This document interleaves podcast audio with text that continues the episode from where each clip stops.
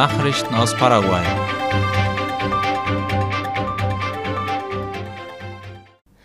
Der Landespräsident betont die gefestigten Beziehungen zu den Vereinigten Arabischen Emiraten.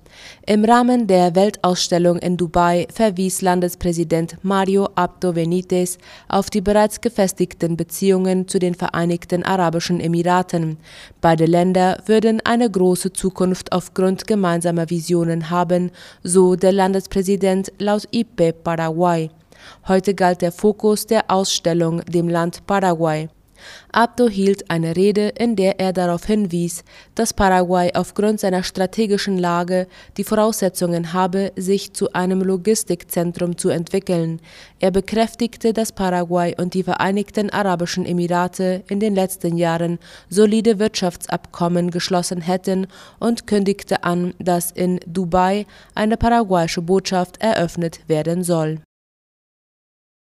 Der russisch-ukrainische Konflikt schadet dem paraguayischen Fleischmarkt. Viele der Kunden aus Russland haben ihre paraguayischen Lieferanten darüber informiert, dass sie vorerst keine neuen Käufe tätigen werden, bis der Konflikt gelöst ist, wie der derzeitige Leiter der paraguayischen Fleischkammer Daniel Wurt gegenüber Radio ZB30 verlauten ließ.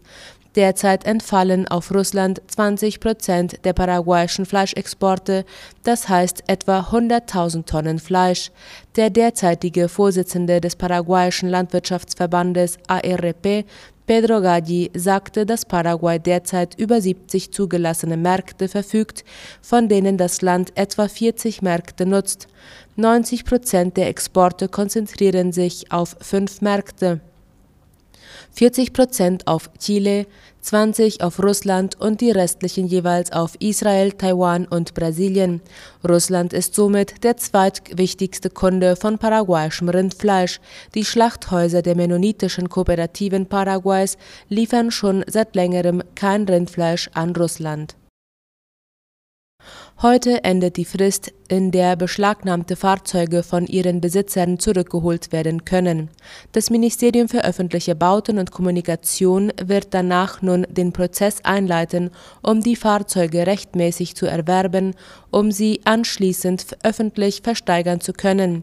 Das erklärte der Hauptinspektor Adolfo Ortega im Interview mit Radio ZB30.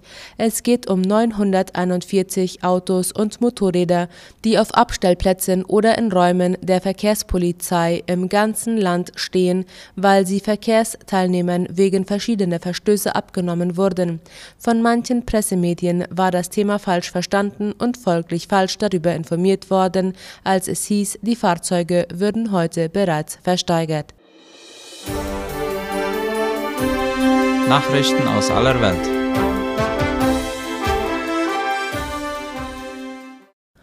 Russische Armee erhöht Druck auf Kiew. Russische Truppen setzten nach ukrainischen Angaben ihren Vormarsch auf die Hauptstadt Kiew fort, wie die Tagesschau meldet. Im Süden werde die Lage in der eingekesselten Hafenstadt Mariupol immer dramatischer. Lebensmittel und Wasser sollen knapp sein, heißt es. Russische Einheiten würden immer dichter an die Hauptstadt heranrücken. Einzelheiten zu Kämpfen wurden nicht öffentlich gemacht. Die Stadt löste während der Nacht mehrfach Luftalarm aus. Die Bewohner sollten sich in Luftschutzbunkern in Sicherheit bringen. Einen Erfolg meldete die ukrainische Seite vom strategisch wichtigen Flugplatz Hostomel nordwestlich von Kiew. Demnach hätten sich die russischen Truppen von dort zurückgezogen. Der Flughafen ist seit Beginn der Invasion Schauplatz von Gefechten. Dort waren Fallschirmjäger abgesetzt worden, die vermutlich die Landung von russischen Transportmaschinen sichern wollten, was misslang. Nach Angaben von Verteidigungsminister Resnikow halten ukrainische Kräfte an strategisch wichtigen Orten den Angreifern stand.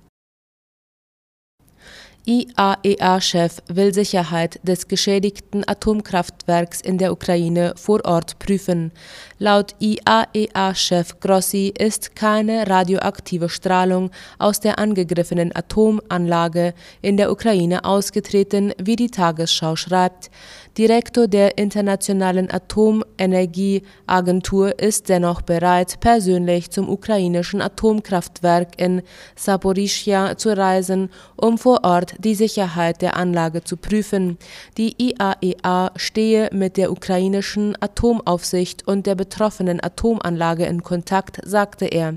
Seinen Angaben zufolge wurden zwei Sicherheitsmitarbeiter verletzt. Jahrhundert-Hochwasser bedroht Sydney. Australiens Ostküste erlebt die schlimmsten Überflutungen seit Menschengedenken, wie die Tagesschau schreibt. Zehntausende Menschen mussten bereits ihre Häuser verlassen. Auch im Großraum Sydney laufen Evakuierungen. Seit Wochen regnet es und verwandelt das Land in eine riesige Seelandschaft. Wo früher Straßen waren, fahren Menschen mit Booten. Sie lebe seit 30 Jahren hier, aber so etwas habe sie noch nie erlebt, meinte eine Frau in einer Notunterkunft in Brisbane. Aus überfüllten Staubecken lief Wasser, Dämme in der Nähe von Australiens größter Stadt drohen zu brechen. Mehrere westliche Vororte sollen deshalb evakuiert werden. Das betrifft einige hunderttausend Menschen. Soweit die Nachrichten am Freitag. Ich wünsche ein erholsames Wochenende. Auf Wiederhören.